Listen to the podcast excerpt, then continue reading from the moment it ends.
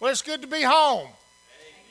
For those of you who came to Hopewell after Brother Barry got here, uh, I stayed. We stayed a little while, but in 03, God moved us to Elba, Alabama.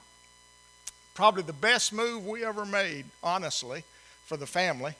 Uh, but it's still good to come home. And uh, I think about Hopewell often. Last year we were at Southside Baptist Church, and uh, my experience there reminded me an awful lot of my experience here. And uh, I hated to leave there just as much as I hated to leave here. But when God calls, you go. That's all there is to it. It is awfully good to see you. If I've not had a chance to speak to you yet, I want to. Lindy is here.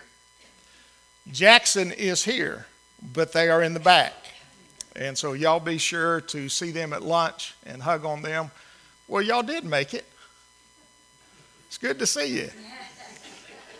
Uh, wasn't sure Lori and Ben were going to make it, but y'all did show up. well, the altar will be here afterwards if you need to confess anything. It, uh, uh, since y'all are here, uh, last year for Lindy's and my anniversary, we decided we wanted to do something different. Well, Lindy, because of her job, she had to transport a foster child from here to Tuscaloosa. And I suggested, well, why don't we just, I'll go with you and we'll just spend the weekend there be, it's our anniversary weekend, we'll get away. She said, okay, I'll check with Lori and see if we can stay in their apartment. Lori and Ben are huge Alabama fans. There was not a wall, there was not a piece of furniture that did not have Alabama on it somewhere. And uh, those of you who know me, that was tough. I had a hard time even going to sleep at night because we had an Alabama blanket on the bed. But uh, thank y'all a lot for that. that. That meant a lot to us to be able to do that. If you have your Bibles, turn to Exodus chapter 33. Exodus chapter 33.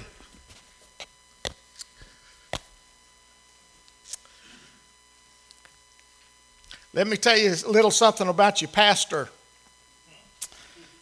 When the, when the search committee was talking to Brother Barry and invited him here to do a trial sermon, one of the people on the search committee contacted me and said, Could you be here that day?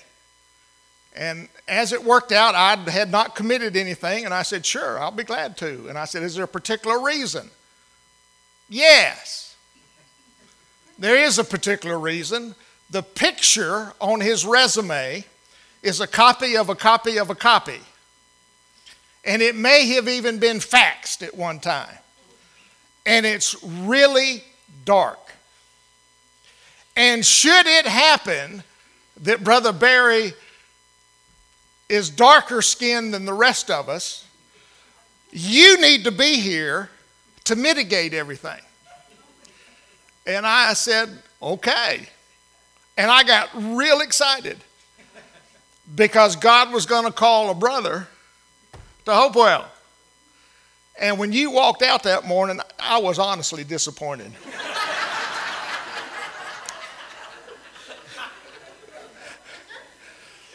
but uh, obviously, God was in that because you have been here a long time. A long time. Uh, I will tell you, I invited Brother Barry to come fishing in our pond in Elba one time. I don't believe you've been back. and uh, the fish in my pond are a little hard to catch anyway. And I left Barry to it. I had other things to do. I'm in the house, I'm looking outside, and I see Barry out of his boat, and he's in the water, holding on to the side of the boat. And I said, This is too good. I got to find out what's going on. So I walk around the pond and I said, Hey, Barry, what you doing? He said, I lost my glasses and I'm trying to find them with my feet. and it's killing me because all this stuff in, the, in this debris on the bottom of the pond. And those fish have been harder to catch since you've given them glasses and they can see now. But. Uh,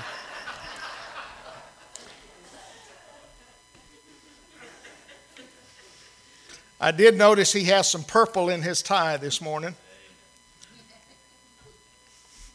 He used to have a purple suit. Do you still have that? Praise God.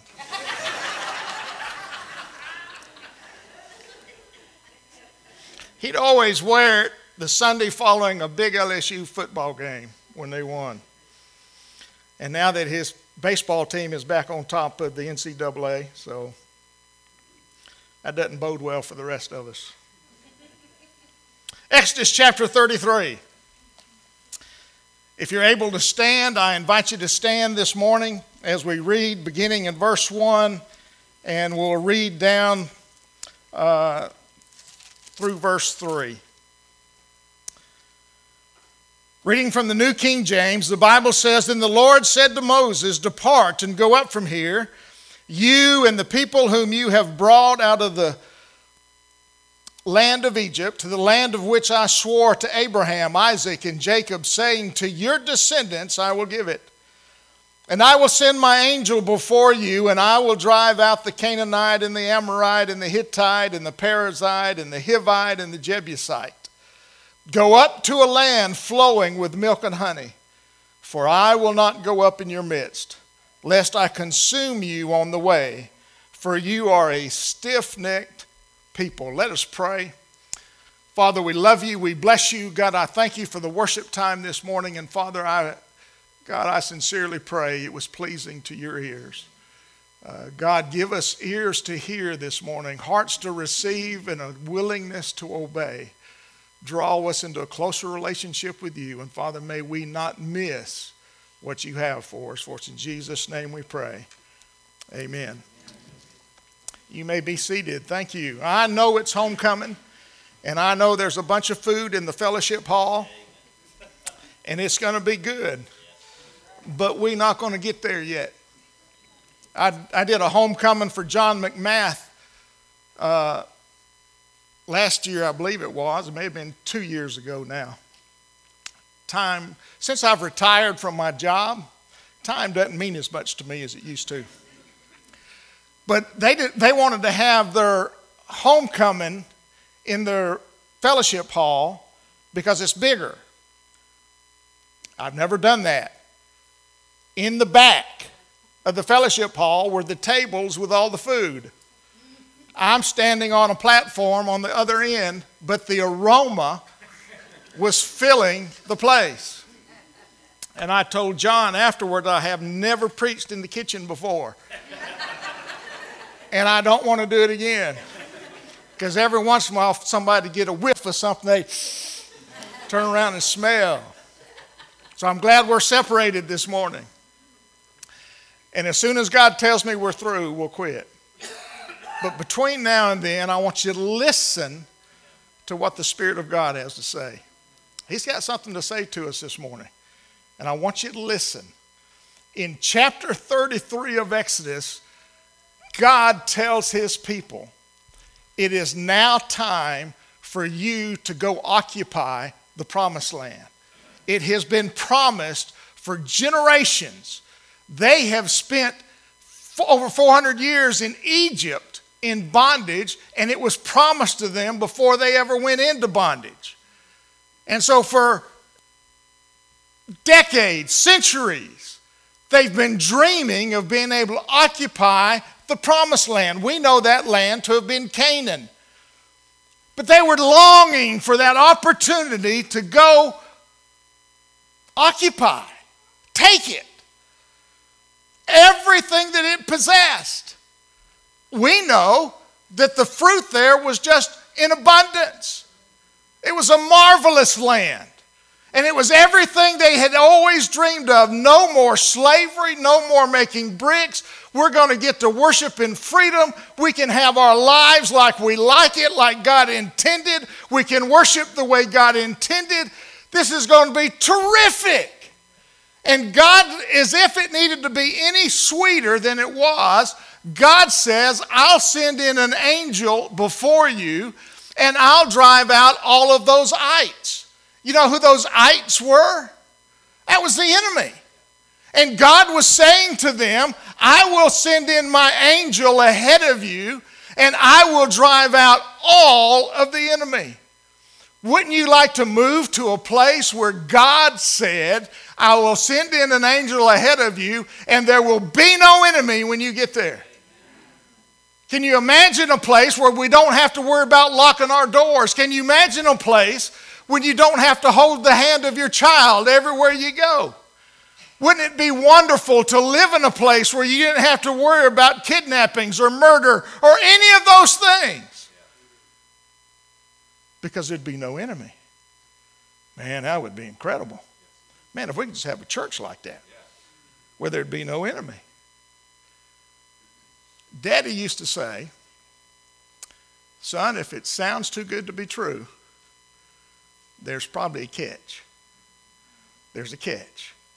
And it's in verse 3 where God says, Go on in, but I'm not going to go with you. The first time I read this text, I said, That can't be right. God surely didn't tell them that that they could have the promised land, but he was not going to go. I read it again. That's what it says. Go up to a land flowing with milk and honey, for I will not go up in your midst, lest I consume you on the way, for you are a stiff necked people. Why would he tell them that? In chapter 32 of Exodus, Moses is on the mountain receiving the Ten Commandments. Do you remember what was happening below while he was on the mountain? It began to sound like there was war in the camp. There was a lot of noise, a lot of celebration. There was something going on, a disturbance. And the people had convinced Aaron to build a golden calf for them to worship. Now he's on the mountain meeting with God to receive the Ten Commandments. These are the same people who God used Moses to deliver them from bondage in Egypt, led them out. Okay, they went through the 10 plagues to get Pharaoh to turn them loose. They've seen all of that. They get to the Red Sea and they murmur against Moses. We'd have been better off dying in Egypt than coming out here. And God told Moses, Take your staff and hold it out across the water. And he did, and the water parted. Anybody ever seen that? I hadn't. I don't know how you make water stand up, but God did it. And they crossed, and not only was it the water pushed back, they walked across as if it was dry ground, the scripture says. There was no mud. And as soon as Pharaoh's army entered in behind them after they had crossed, God moved his hands and the water came back and destroyed. Now they have seen all of that. And the minute Moses gets out of their sight, they build a golden calf. Are you kidding me? Sounds a lot like us, don't it? Oh, me.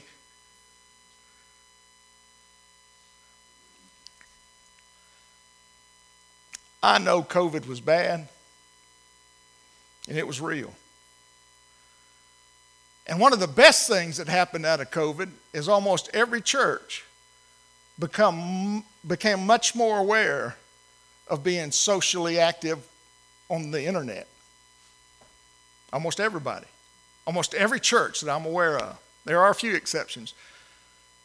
Either got on Facebook Live or YouTube or something to get the word out. But one of the worst things that happened during COVID is we started getting on the internet. And folks got used to sitting at home. And we don't meet together like we used to. It's been a while since I've been in this pulpit, but the numbers are down. Where is everybody? And before you go pointing fingers at anybody else, God knew you were going to be here today. And God gave me this message for you. Not for them, for you. God said, I'm not going to go. What would we do if God showed up and said, You can have life as you always dreamed it could be? For your family, for your school, for your community, for your church, but you won't have my presence. What would we do? What would we do? I had an English teacher in the 10th grade. Her name was Miss Martin. And she told us never read the end of the book till it's time to read the end of the book.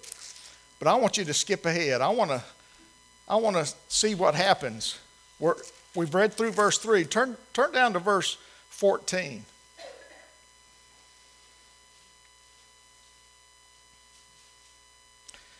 And and that he is a capital H, so that's God. And he said, My presence will go with you, and I will give you rest. Then he, that's little h, so that's Moses. Moses said to God, If your presence does not go with us, do not bring us up from here. So something has happened between verse 3 and verse 14, and we're going to go back and fill in those gaps.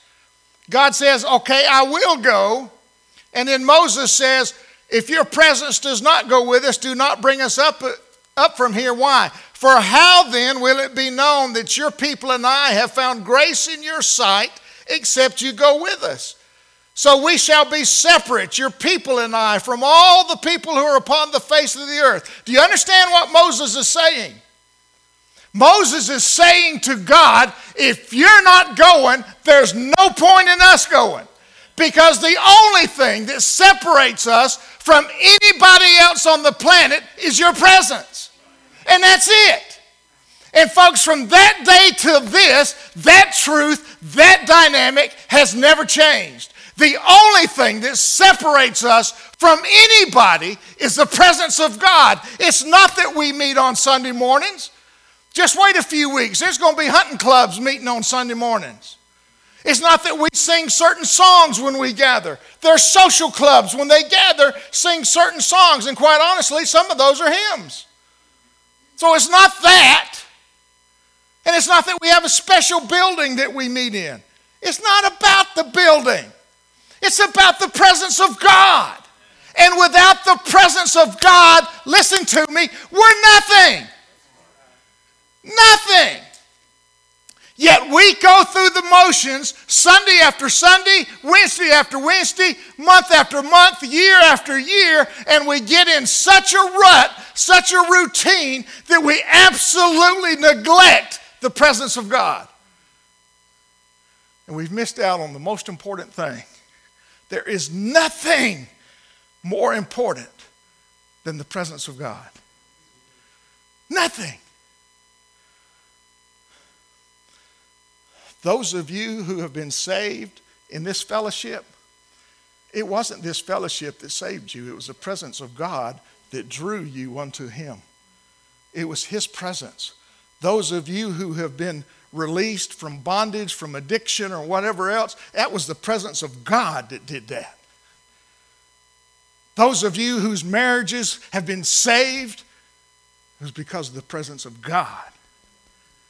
The only thing that can change us is the presence of God. And, folks, listen, we're not going to change this country at the ballot box.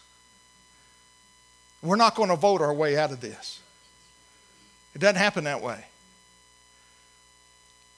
In fact, in Chronicles, God says, if my people, that's us, if my people will humble themselves and pray and seek my face, then I will hear from heaven, I will forgive their sin, and I will heal their land. The problem in America is not who's in the White House or who's in Congress. The problem in America is the church has quit being the church. And we no longer hunger and thirst for the presence of God. We've got to have it, folks. There's no other way. We could stay here all day and talk about all the issues that Israel had, and they had a bunch of issues. And they made mistake after mistake after mistake. Even before they finally got to enter Canaan, they sent in a committee of 12 to check it out. The committee came back, and 10 of them said, Oh, yes, there's a lot of fruit, but they got giants over there. They're too big. We can't fight them. And the other two guys said, Yeah, but God said He'll go with us, He'll run them out. All we got to do is step on the land. Nah, the people voted, Let's go with the 10. And so for 40 more years, they wandered in the wilderness until that generation passed away, except two Joshua and Caleb, the two who voted to go. This day, Israel gets it right. Let's go back and fill, fill in the gaps. Look at verse 4. And it's 12 o'clock. I got to put this in my other pocket, Barry. If I can get it out of this pocket. Y'all not going to eat at 12.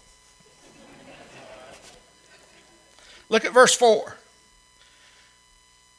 And when the people heard this bad news, what bad news? That God's presence wasn't going to go with them. God wasn't going to go. It says the first thing they did when the people heard this bad news, they mourned. I'm going to date myself a little bit because I'm older than a lot of you in here.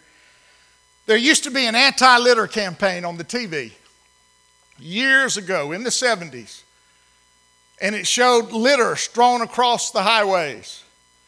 And there was a Native American they showed a close up of right at the end of that ad, and a tear rolling down his cheek. That's not what mourned means here. It doesn't mean shed a tear. What it literally means is they wept convulsively. Have you ever seen anybody experiencing grief to the point that their whole body is shaking with grief? That's the word picture here. They are mourning, they're weeping to the point that their bodies are convulsing. Why? Because they know what it means for God's presence not to go. Yet we come Sunday after Sunday, Wednesday after Wednesday, month after month we never experience the presence of God, and we don't even stop and ask why, much less weep or mourn. It doesn't bother us if we come to church and really don't experience anything. Well, it ought to. It ought to bother us to the core because the only reason we're here is because of His presence. Listen, the only thing that's going to make heaven heaven is God's presence is there. It's not the pearly gates or the streets of gold or the trees that bloom every month and all that kind of that ain't what it is. That's where God's at. And forever we'll get to enjoy his presence. Well, folks, we can enjoy his presence here. And we need to be. They mourned. I know this probably has never happened to you, but years ago, just after I'd been called to preach, in 1986. There was a church at the south end of our county at the time that was without a pastor. They had called a new pastor, but it was going to be two weeks before he got there. One of the people in that church worked with me, and he had heard me talk about surrendering to the call to preach. And so they invited me to fill in those two weeks. And so I went. And I got up that first Sunday morning, and buddy, I was letting the hammer down. And I was looking at the people, and they were not getting it. I mean, we were not communicating at all. It was like the words were coming out of my mouth and just falling to the floor. You ever experienced that? Just kind of, it's piling up right there. No move to the altar. Came back that Sunday night is the same way. Saturday night before the second Sunday, I'm in the back bedroom of our trailer. And I'm on my face. And I'm weeping before God because I don't sense His presence. And I don't remember everything that I said, but I remember vividly saying, God, you don't even have to talk to me. Just let me feel your arms. Hug me. Let me know that you're there. You know, sometimes when our kids are hurting, they don't really want us to say anything. They just want to be held. That's what I wanted, just to be held. And I would love to tell you that God reached down from heaven and peeled off the roof of that trailer and a bright light shone down, a thunderous voice. It didn't happen that way.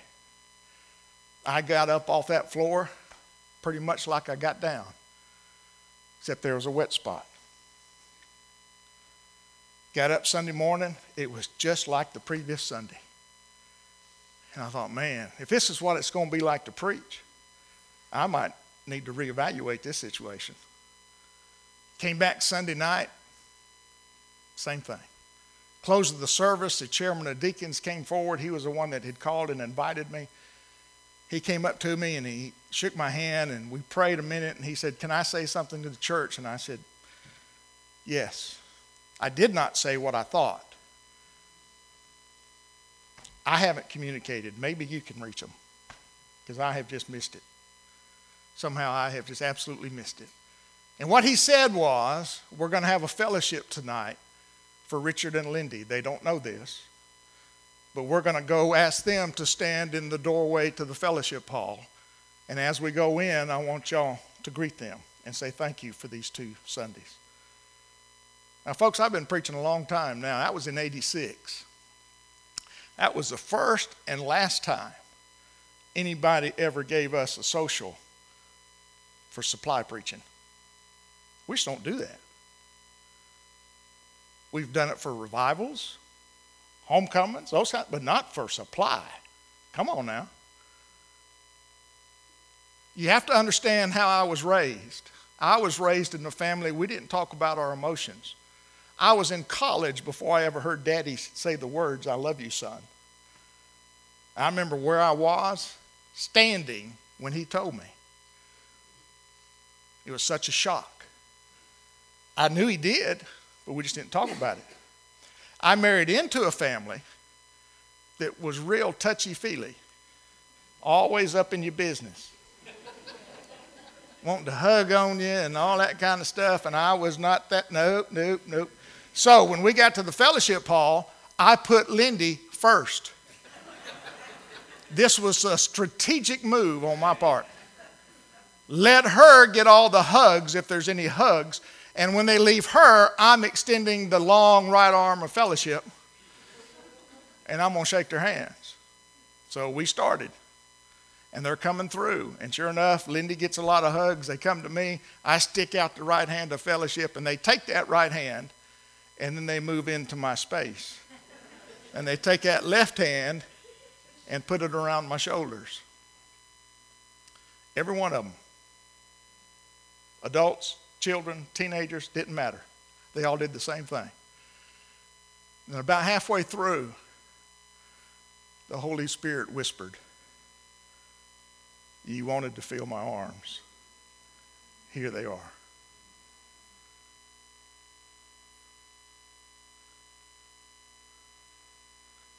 Now, folks, that still gives me goosebumps.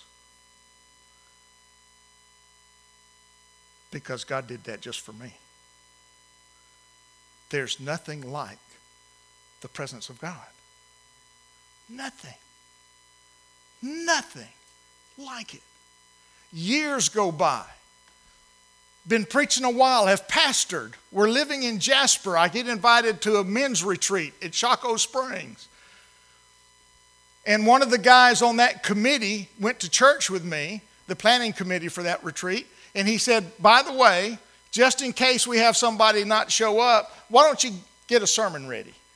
And I just kind of half heartedly said, Okay. But I prayed about it, and God gave me one. So I'm registering for that retreat, and Joe walks up to me and he says, Did you bring one? I said, Bring what? a sermon. And I said, Yeah, I got one in my Bible. He said, Good, you're on at 9 o'clock in the morning. Well, okay. So I'm rooming with a guy named Ronnie. Ronnie and I get to the room and we're talking about it. And I'm nervous. He's nervous for me, the whole nine yards. And in that discussion, I said, Man, it would really be cool if just before I got up to speak, we'd sing Victory in Jesus. That would just be really awesome.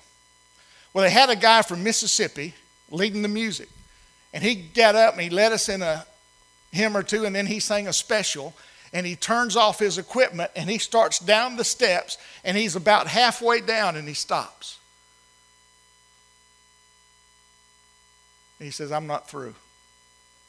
And he walks back up, he turns the equipment back on, and he said, God just told me we're supposed to sing victory in Jesus.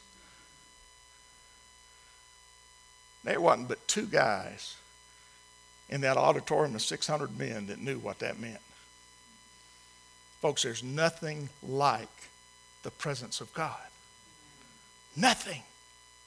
And if we don't experience the presence of God when we gather together or we're in our quiet time or whatever's going on, we need to stop and find out why.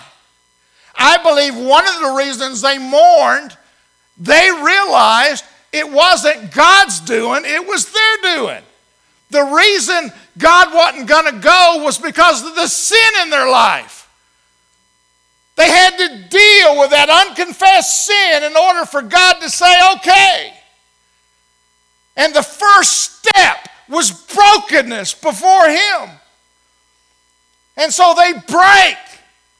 In the modern church in America, we have a lot of brilliance, but we don't have a lot of brokenness. We need to see our altars full of broken hearts. We need to see brokenness because we need the presence of God. The second thing they did, it, the Bible says they removed their ornaments. Look at verse 6. So the children of Israel stripped themselves of their ornaments by Mount Horeb. When I hear the word ornament, I, I'm like you, I think of a Christmas tree. And if it was left up to me, Lindy would leave the Christmas decorations up all year long. I love the colors of Christmas. And we always have an argument. She never puts them up early enough, and she takes them down way too early. Am I telling the truth? Lori knows. But that's what I think of, but that's not what this means. Ornaments were those things the people would wear on special occasions for their feasts, for their celebrations under the Lord. And oftentimes, now keep in mind, they've been in bondage for 400 years. They don't have property. The most valuable possessions they have are those things that were called their ornaments. Ladies, it would be like your jewelry, the special jewelry. Not the one that you'd wear for just almost any occasion, but you know, that real special occasion.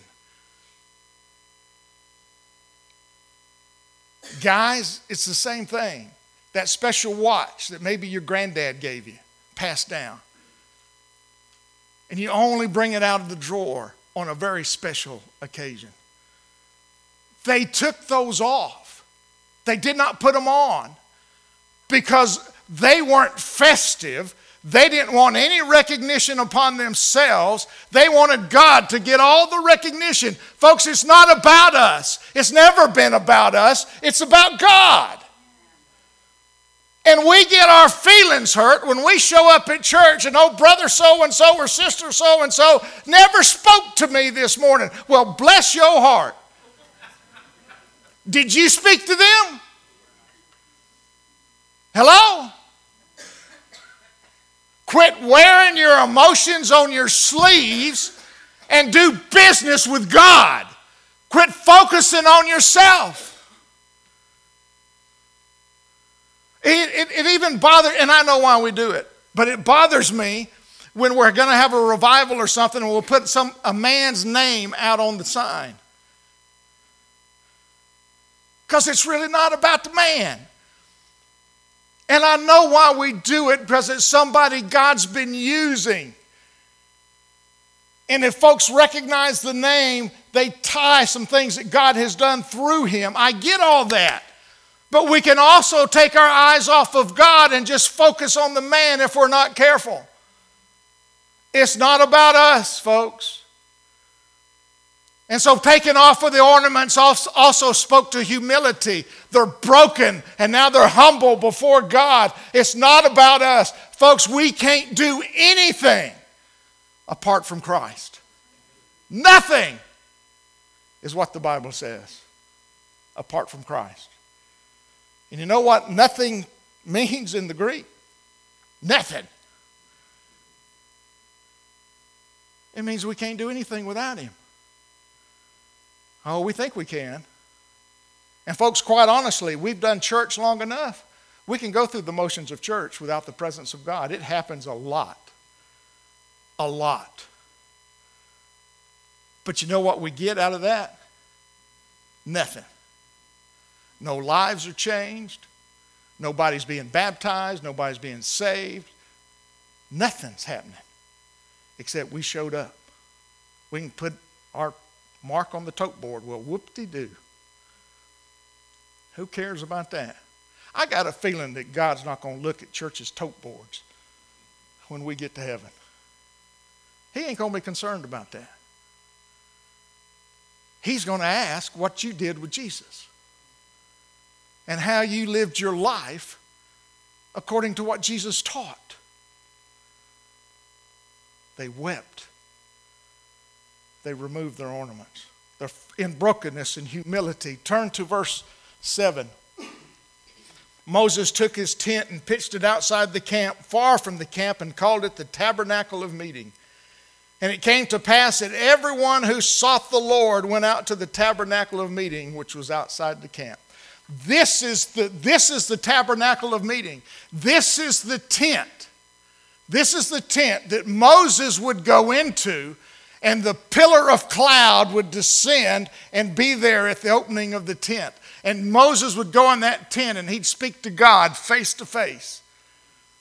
And it eventually got to the point where Moses had to put a veil over his face because his face was shining with the glory of God, and people could not look upon him. So he'd have to wear a veil. This is that tent. But don't miss the reason that the people were there were not to hear from Moses, they were here seeking God. When you come to Hopewell Baptist Church on Sunday morning, Sunday night, I hope to goodness you're not coming because Barry Wilkinson's in the pulpit. Now, I love Brother Barry to death. And there's, I've been listening to you some on Sunday mornings, I want to talk to you about one of them at lunch. Because God spoke to my heart about that. You've got a wonderful pastor. You do, and he preaches the word. And you need to hear what the word has to say. But, folks, it's not about Barry. I hope you're coming seeking God. I hope you didn't come today because of the good food we're going to have or the good fellowship. I hope you've come seeking God. What does God have for me today, specifically? What does He want me to do? You'll find Him when you search for Him with all of your heart. And it's not like playing hide and seek like we did when we were children, because He's standing in the wide open. Come to me, all you who are heavy burdened. Now I'll give you rest. He wants to put his arms around us, but we've got to come to him to do that.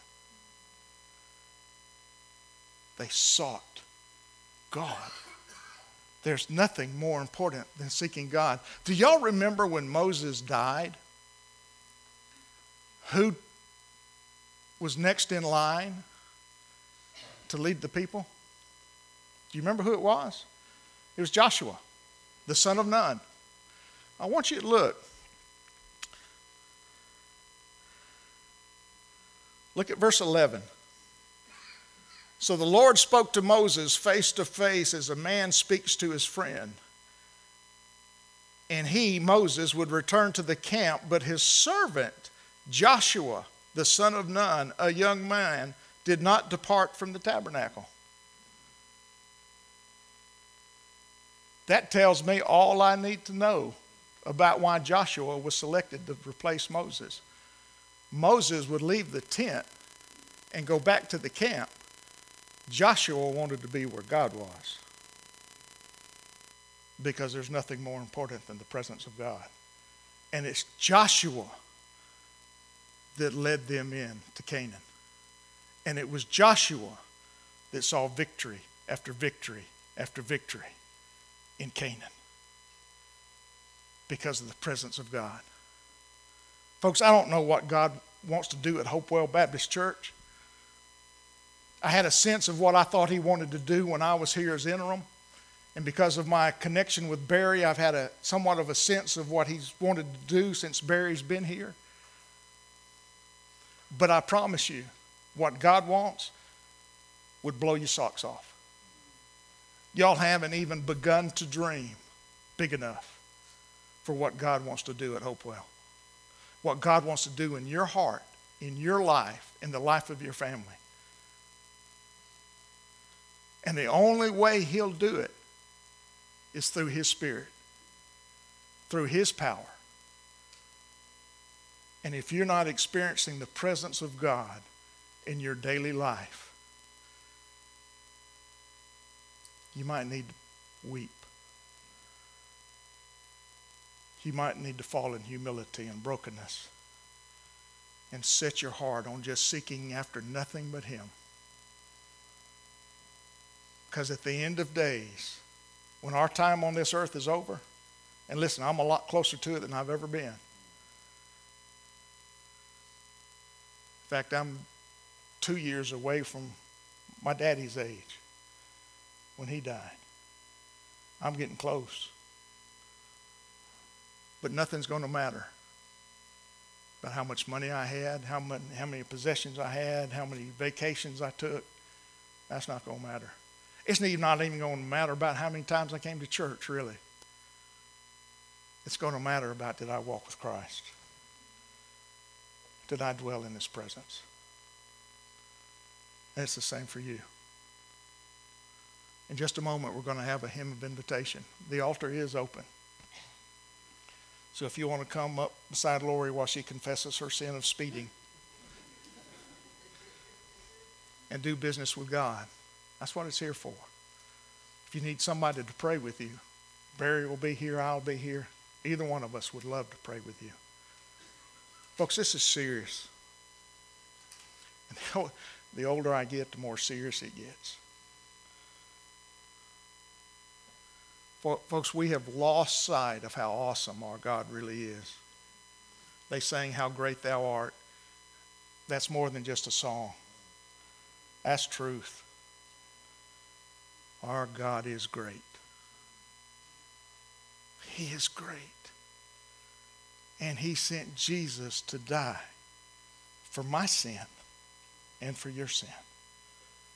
And through that shed blood, you and I can have a relationship with God the Father.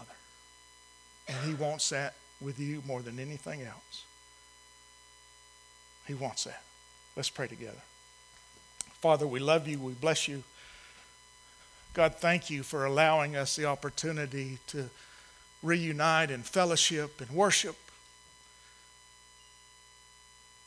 But God, if that's the only reason we came, then we missed what your purpose was. Your purpose here today was to touch our hearts, to draw us back into a closer relationship with you. Father, it's so easy to get caught in a rut.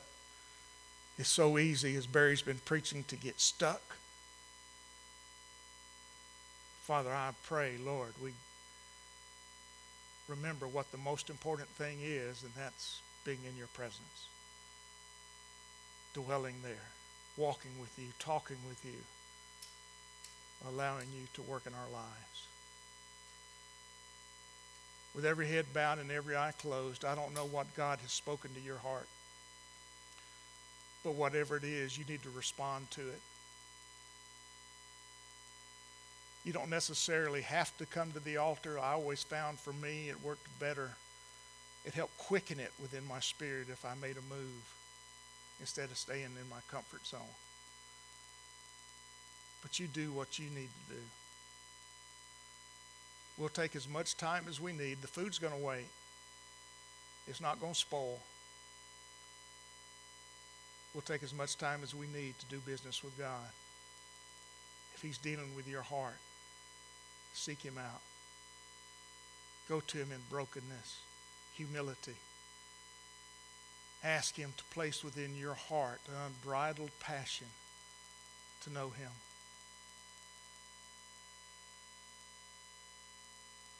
And He'll grant that. I promise He'll grant that. Father, in these moments, may your will be done perfectly in each of our lives. Draw us unto yourself. For it's in Jesus' name we pray. Amen. Let's quietly and reverently stand together.